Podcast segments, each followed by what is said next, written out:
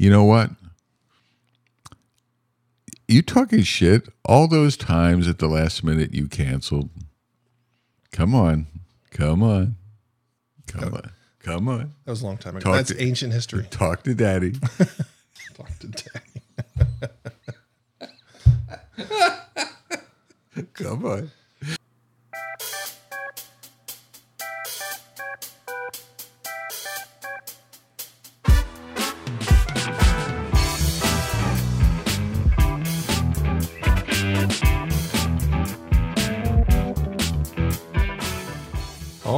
Right, here we go. Episode 222. That is right. 222. Insane. I can't believe we've done that many, and we got lots more lined up. So, change. This part of what Agile's all about is responding to change. But change can knock you out. Today's episode is all about change fatigue and making sure you understand when it's happening, know how to respond as a leader, know how to respond as a team member. So here we go. I'll wave my magic wand and we're off to the episode. Are you tired? Tired. Yeah. When I came in the door this morning, Josh, my butt was dragging behind me. I mean, I heard this sound. I thought it was like a squirrel or something. It was my butt hanging behind It's a me. lot more than a squirrel. I was pretty. I was pretty fatigued. Yeah. Let me tell you. Why do you ask? Well, I you know, I've been doing a lot of changing in all my jobs and I hear about this change fatigue Ooh, and I thought maybe we should discuss. Would you be interested? I would. Okay, let's do it then. I mean, if I can muster enough energy, Yeah. I'll try. tired. I, I'm always Aged.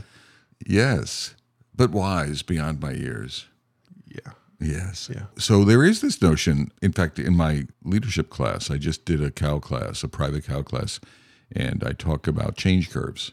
So to me, there's change fatigue and then uh, change cycles or methods. Kotter, I think John Kotter has a, a famous eight phase change. Like how do you how do you guide? What are the phases of change in an organization? And then there's another model that I like better than that a little bit. It's a little more fluid or a little bit more nimble. It's called the Virginia Satir change curve or the Satir change curve. It's a J curve. So What, what does the J curve mean? it's that's the physical orientation of it. It looks like a J. Okay. J. So you enter. So she doesn't have time frames or anything. She, and she was a social worker, so she used it. She used it in family social work and child mm-hmm. social work, where families have a change, like a father leaves the family, and that's a change. So how do you navigate that? So the the J curve is. I'll just for the Metacast, I'll just try to visualize it mm-hmm. for folks.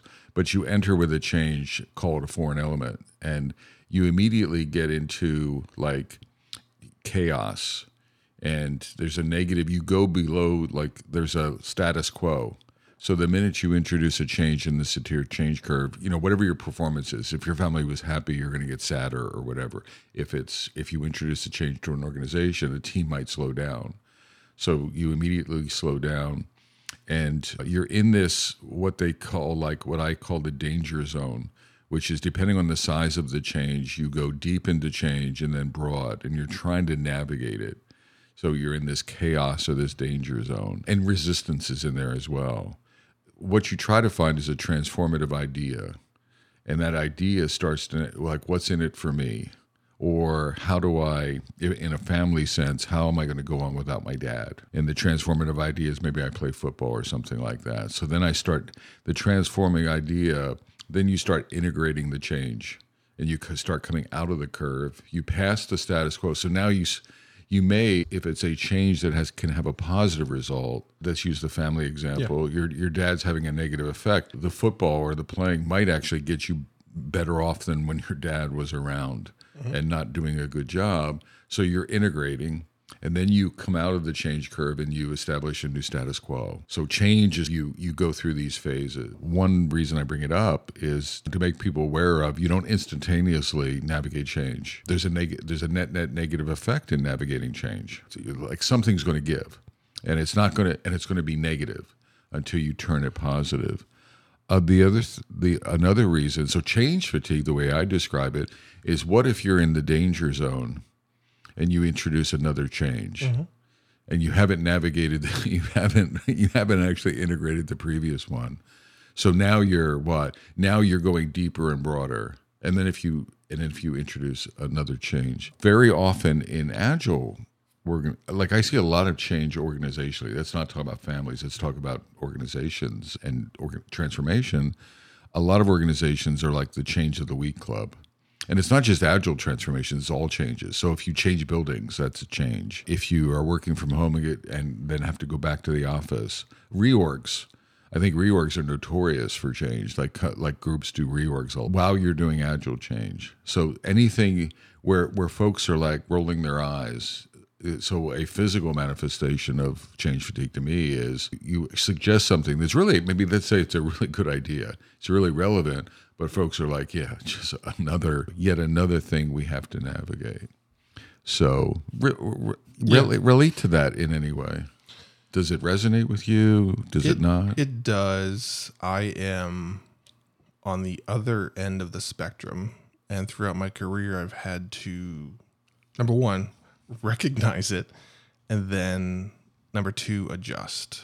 So throughout most of my life, I was rewarded for being resilient to change and to evolving quickly.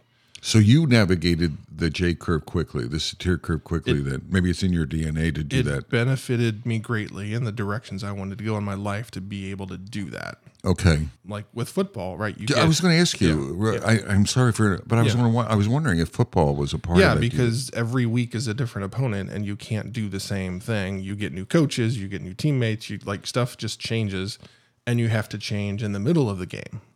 So you have to be able to respond to that, and if you can't, then somebody will probably be playing instead of you. Okay, so uh, you know, I didn't put that together when you were saying. I thought it was just arrogance uh, no. or something, right? But no, the football makes a hell of a lot of sense. Yeah. We've talked lately about that before, and, and that was my that was my doorway into staying on the field because okay. I played in front of two guys that got drafted because they were physically more skilled and talented and yep. larger and faster and all of the things. Yep. But what I brought to the table was I gave the coaches the ultimate flexibility to do whatever they wanted with my position and role and they know it would get done okay so that's what kept me on the field was i became a swiss army knife where i could do whatever was needed wherever whenever and we could change on a right after a play or the next series or whatever it was. Now you still go through those steps. Yeah. You may not even be conscious of them, but right. you, you might go through them very quickly. Yeah. I mean, in a matter of on the football yeah. field, yeah. in a matter of uh, minutes or yes. something. Yeah. But you don't have a choice. Yeah. Especially me, right? Is like, well, either I do this or I'm going to be on the bench. I didn't want to be on the bench. So throughout my career, I struggled with not even knowing change fatigue was a thing uh, your professional career. Professional career. Yeah, yeah. So as I became a leader, and I felt like I was helping the organization evolve at a fast pace to get to where we needed to be to become who we aspired to be, I was crushing people. It just was too hard on them because they were less trained in change or something. So that's a blind. Well, it's a blind it, spot yeah, for you, exactly. right? I didn't know, and I really drove some people into the ground, especially at the dude. And I had to recognize that. And so as recent as the dude, yeah, there was this sort sort of disconnect between the level of change that you could navigate or inspire and yeah. what the yeah okay yeah yeah all yeah. right hold on I got I I gave you these tissues because I planned free to cry based on the quality of the the value I was adding to the the discussion. Yeah, I mean, I keep those tears inside, and they're t- and they're tears of they're tears of joy. I just forgot to take my allergy medicine this morning. You have allergy medicine? Yeah. The dog? No, just just in general. Outside. Oh, okay. All right. That's fine. I'm not trying to dig into your personal life. I'm, I'm not, I was like, I hope you're not allergic to the dog. Um, I mean, I'm allergic to you. I feel the same way. So no, that's that. I never realized that about you. That you, I know you are pushing, but I never put two and two together that you might be sort of I didn't either. Yeah. Yeah, it was just okay, cool, we did it. And I was looking for the next change. Like, okay, we evolved here. What's the next step we need to Right. make slash take? And while that drove us to evolve quickly, it also had some collateral damage that I wasn't aware of until I started to see it, feel it, and hear it from folks on my team. And then I then I had to learn, okay, you've got to back off. You have to understand like the temperature of the team, things like that, that I wasn't paying attention to.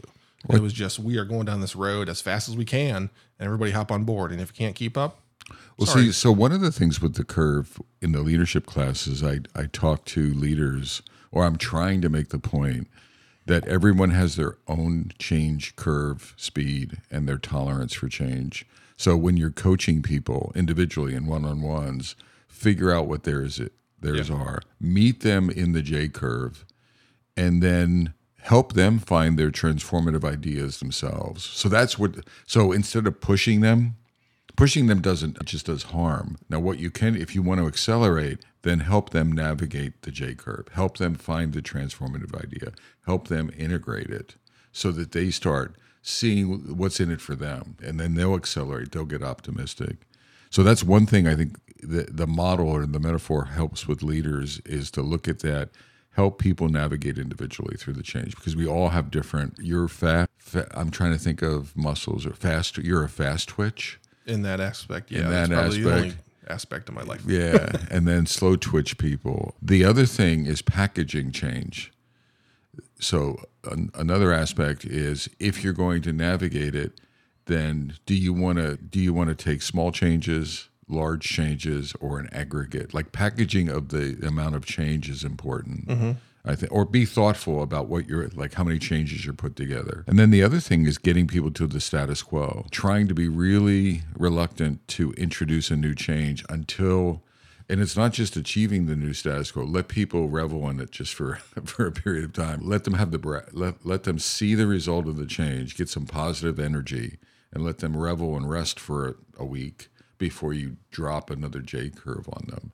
So those are two additional sort of thinking ideas. So the coaching, the packaging, be strategic. And that doesn't mean small change. That could be, you know what, instead of dripping small changes, which might extend the danger zone, mm-hmm. maybe I drop a, a moderate change and th- then I have some patience to navigate that through.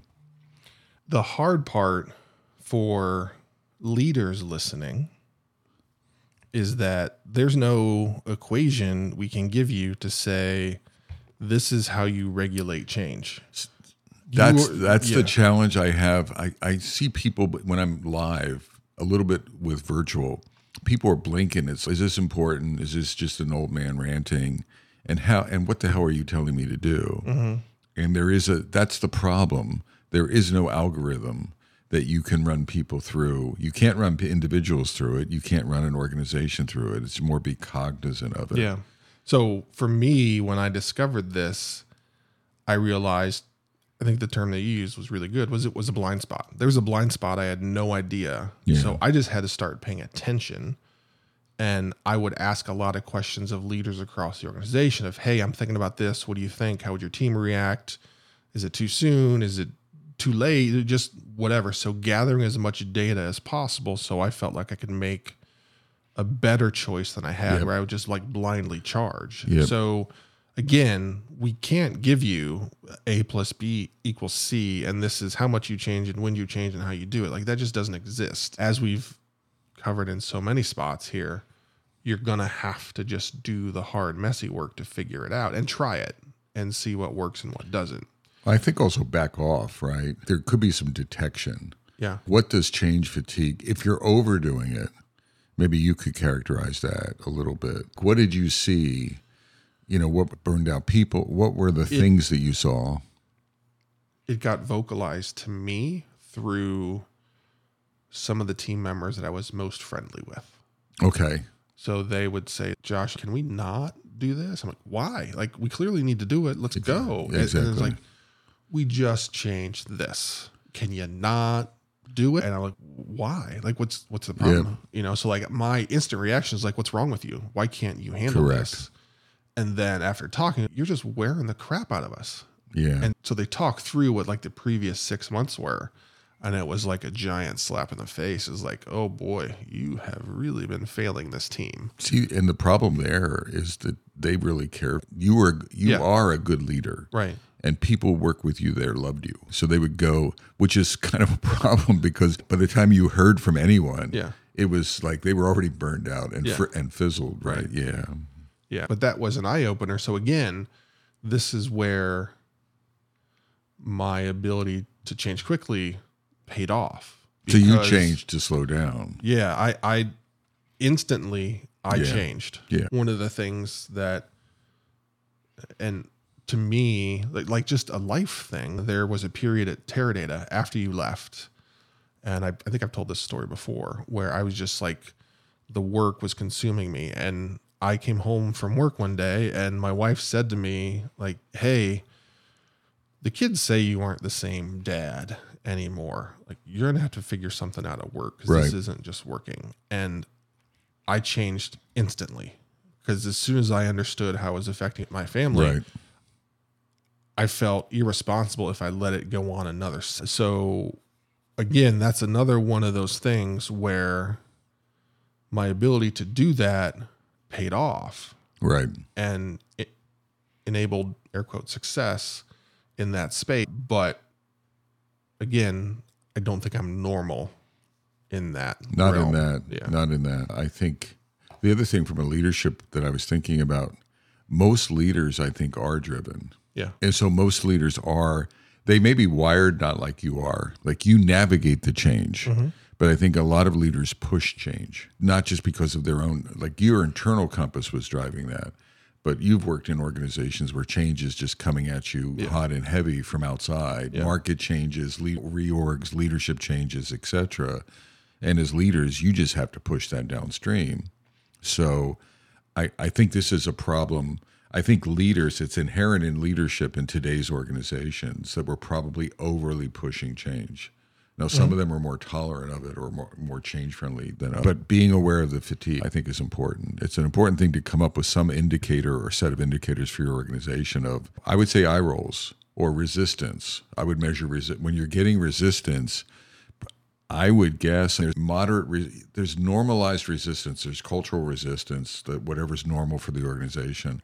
But when it exceeds whatever normal is, then you may be pushing too hard. Would be Yeah. another indicator, right? And as a leader, you also have a responsibility to resist upwards. Yeah, If that change is coming down Yeah. and say, no, exactly. let's wait for six weeks or whatever the appropriate time is and not allow that. That's your duty as a leader to your crew that might already be fatigued, Yep. that you need to protect them and let them get through that curve.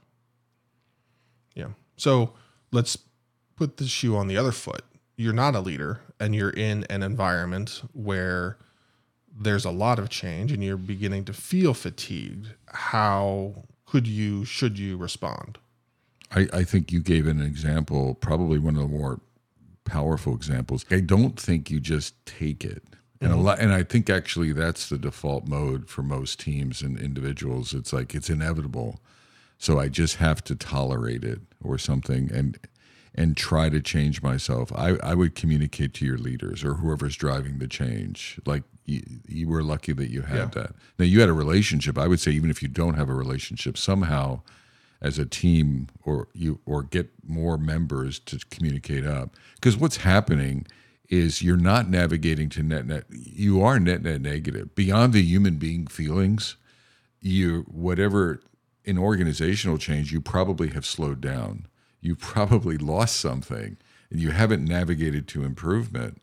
So from a pure business point of view you have to get to that new status quo and and there's only one way to get there which is internalize the change as a group. So try to accelerate that. So it's in your best interest to, to try to slow slow folks down. It's also in the company's yeah best that's what interest. And i think that's a thing you can bring to that discussion is listen this will make it difficult for us to produce at the pace that we have been. And we know how important it is for us to do that we're introducing risk if we create this change and have that discussion have it from the Yeah. from the understanding of the business and where it's trying to go and show how not doing this right now is a good thing. It's not that we don't want to do it, not that we don't think it's a good idea, but not right now.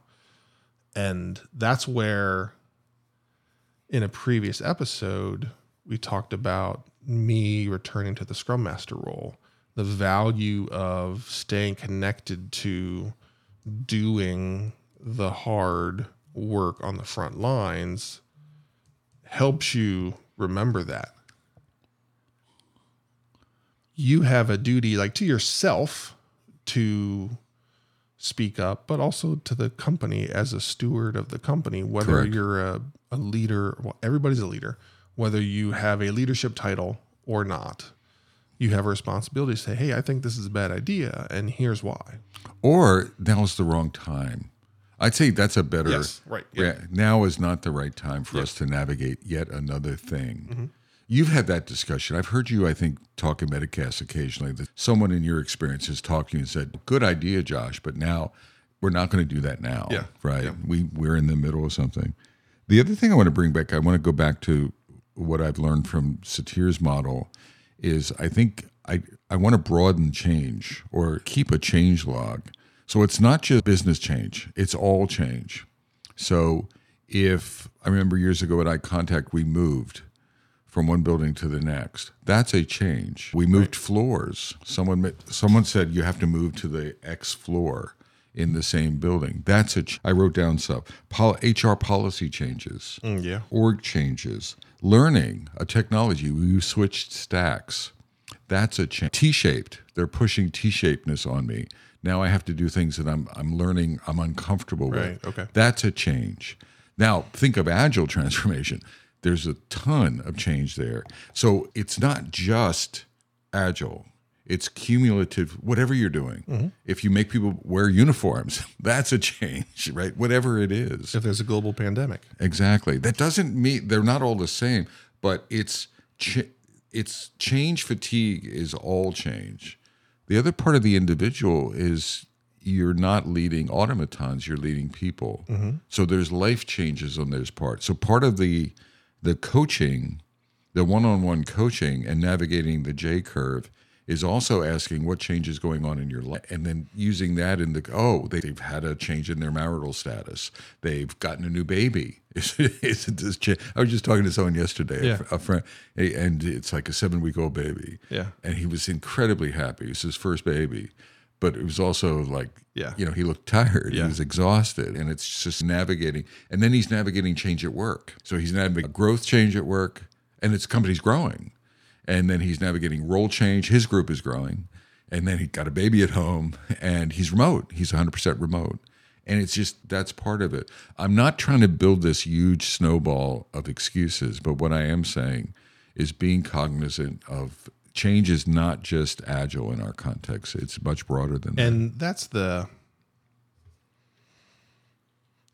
that's the danger that we live in because i was effectively raised to believe that those are excuses yes and josh the old saying was don't tell me how rough the sea is just bring in the damn ship that's how i was raised both in my childhood and in school and sports and all of that again we talked about how that enabled me Yep. to stay on the field Yep. was i brought the ship in Yep. no matter how rocky the seas were and so that was my upbringing. Like i've talked a lot about everybody's path to now. That was my path to now was an ability to always dock the ship. Yeah.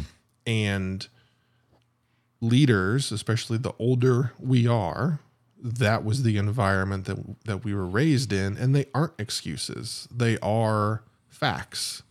And those facts create other facts which are change and distraction for that person as a leader whenever someone appears to be struggling you have to start with questions absolutely and understand what's going on because I am sure that person wants to be performing at as high a level as possible because you hired them for a reason because they're good. So what is causing them to slow down right now? Is it you as a leader? Is it the company? Is it life? Is it who knows what?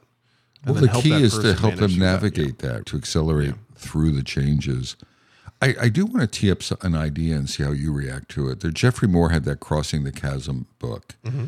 and there were like five phases. It was early adopters, then early majority, late majority, and then he had this notion of laggards at the end of the curve. And laggards were, I always think of the Crossing the Chasm like the 80 20 rule right? Eighty percent of the folks are going to change, but there's always there's I think there's always going to be folks who don't who don't navigate change. So very little coaching. So they're going to be in the danger zone almost all the time. They're not going to navigate. They're not looking for transformative ideas, etc. What do you do with those? That's To me, you have to honor who they are and how they want to operate. And earlier in my career, I would grab them by the scruff of the neck and drag them across the finish line. yeah, And then I started to understand this is not how this person wants to work. That's where my brain goes to uh, Right. to what is it to the uh, bus? uh, You know that bus analogy, getting the right people on the right on the bus, and getting the wrong people off the bus, and Yeah. getting them another bus or something. And they're not bad people. They're No, not bad no. employees. It's just the direction you're going isn't a direction they want their career to go. And that's okay. And it could be a change. The rate of change at your organization is just not for them. Yeah. And the standard approach I have is I help them find a job. I Yeah, help them find a place that suits whatever it is that they prefer. But too many people treat that group as cast offs and don't honor who they aspire to be and the fact that they are strong enough to say, I get you guys are going that way. I don't want to go that way. And so, as a leader, it can't be, it doesn't matter, like I did a couple times. You're still coming with us. It's got to be, okay, cool, understand it. How do we work through this? How can I help you find a spot? Because then it's, that's the best outcome for both sides. Correct. That employee finds a happy place and you find an employee that wants to work through whatever change you're working through. Well, and I think if you don't do that, and again, I'm not trying to be Attila the Hun, but I'm trying to have recognition, and then you want to have patient coaching. But I think if you don't do that, then those folks are going to increase the danger zone. Oh, yeah. because they're going to be dragging. They're going to be a braking system on their colleagues in the system. They're going to be slowing things down. Yeah. So you have to do, again be humane, be thoughtful, be fair, do all of those things, but also be self-aware. Recognize that. I do think there's a percentage of folks who they're just going to be dragging elements in that model. I've never talked about that in the class, but now as we were talking through it, I'm like, yeah, I can see that, and it's and, and maybe that's another that's part of the transformative part of the transformative idea. I think is not just for the individuals, but for the leader. Like the transformative idea is how do I turn the corner on this change? And in this case, the leader recognizes that I have someone right. I, I have to make a shift for someone. And one of the most common situations in that scenario is the employee doesn't recognize. Yeah, So you have to have that discussion. And oftentimes, like, well, are you trying to fire me? Like, no, I'm not. I'm not Yeah. trying to fire you. yep, Just having this this discussion that I'm not sure how you're going to be happy correct. in this job. Yep, And if that's true, after we talk it through, cool. Let me help you find a place to be happy Yep. and then make all that happen. And again, everybody's in a better spot. Now I bring this up all the time. I hear people talk about it. I usually poll folks, and it's I describe change. Change. Are you have you seen change fatigue? Almost everyone has seen it. I interact with quite a few folks in fintech. They seem they're very change. I think Yeah. in different domains, there's different rates of change. Fintech is notoriously, at least in my perspective, change friendly. What I'm trying to say is, I think there's a lot of change fatigue. So I think this is an important episode where don't just tolerate it, or if you like the company, don't just move on. Do have communicate mm-hmm. have these discussions where you raise it up that we're not there. The other thing is help help your leaders find those transformative ideas. Change share those. If you find something, the what's in it for me, share the what's in it for me. But open your mouth. There's a lot of aggressive change in the world. And leaders pay freaking attention, Yeah. like I had to learn how to, because you will unknowingly do harm with, Oh, it's- with with good intentions, you're doing harm, Yeah. and that's some of the most painful things you have to go through as leader when you realize, oh crap, look what I've done. Yeah. But you have to pay attention. You have to think about it. You have to look and listen and ask. Well, and, and even something as simple as ask the teams, is this too much change? Mm-hmm. Like instead of injecting a change, I wish more leaders would ask their teams and say, I'm thinking of reorganizing the DevOps, reorganizing the DevOps team. What do you think, DevOps team? What do you? What are your reactions to that? Other folks, do you think we've introduced too much change? Leaders, what do you think? And really just gaining, like being creating safety and gaining feedback. I, I think there's hubris.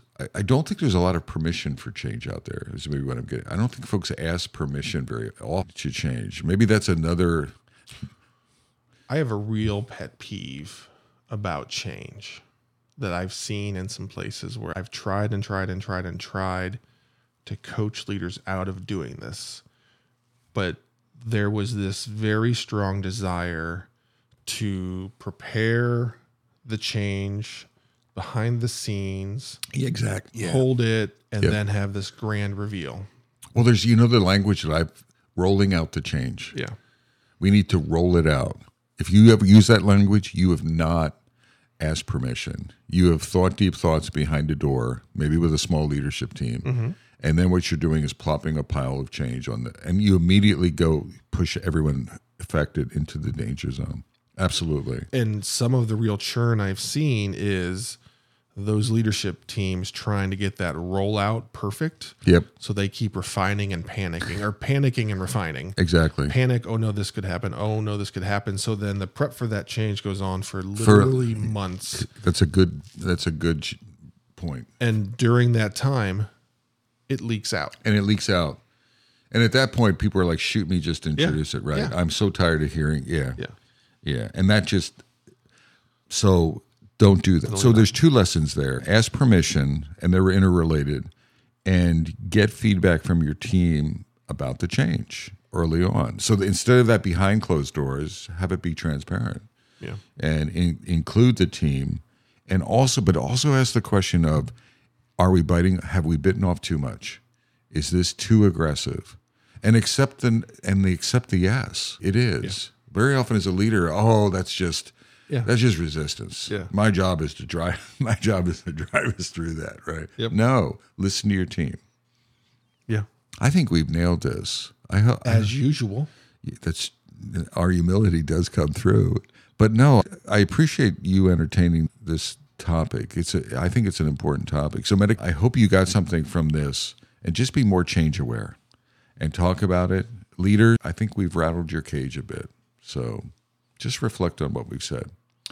So, from beautiful downtown Fuquay-Varina, North Carolina, I'm Bob Galen. And I'm Josh Anderson. Shake. And bake. Take care, y'all.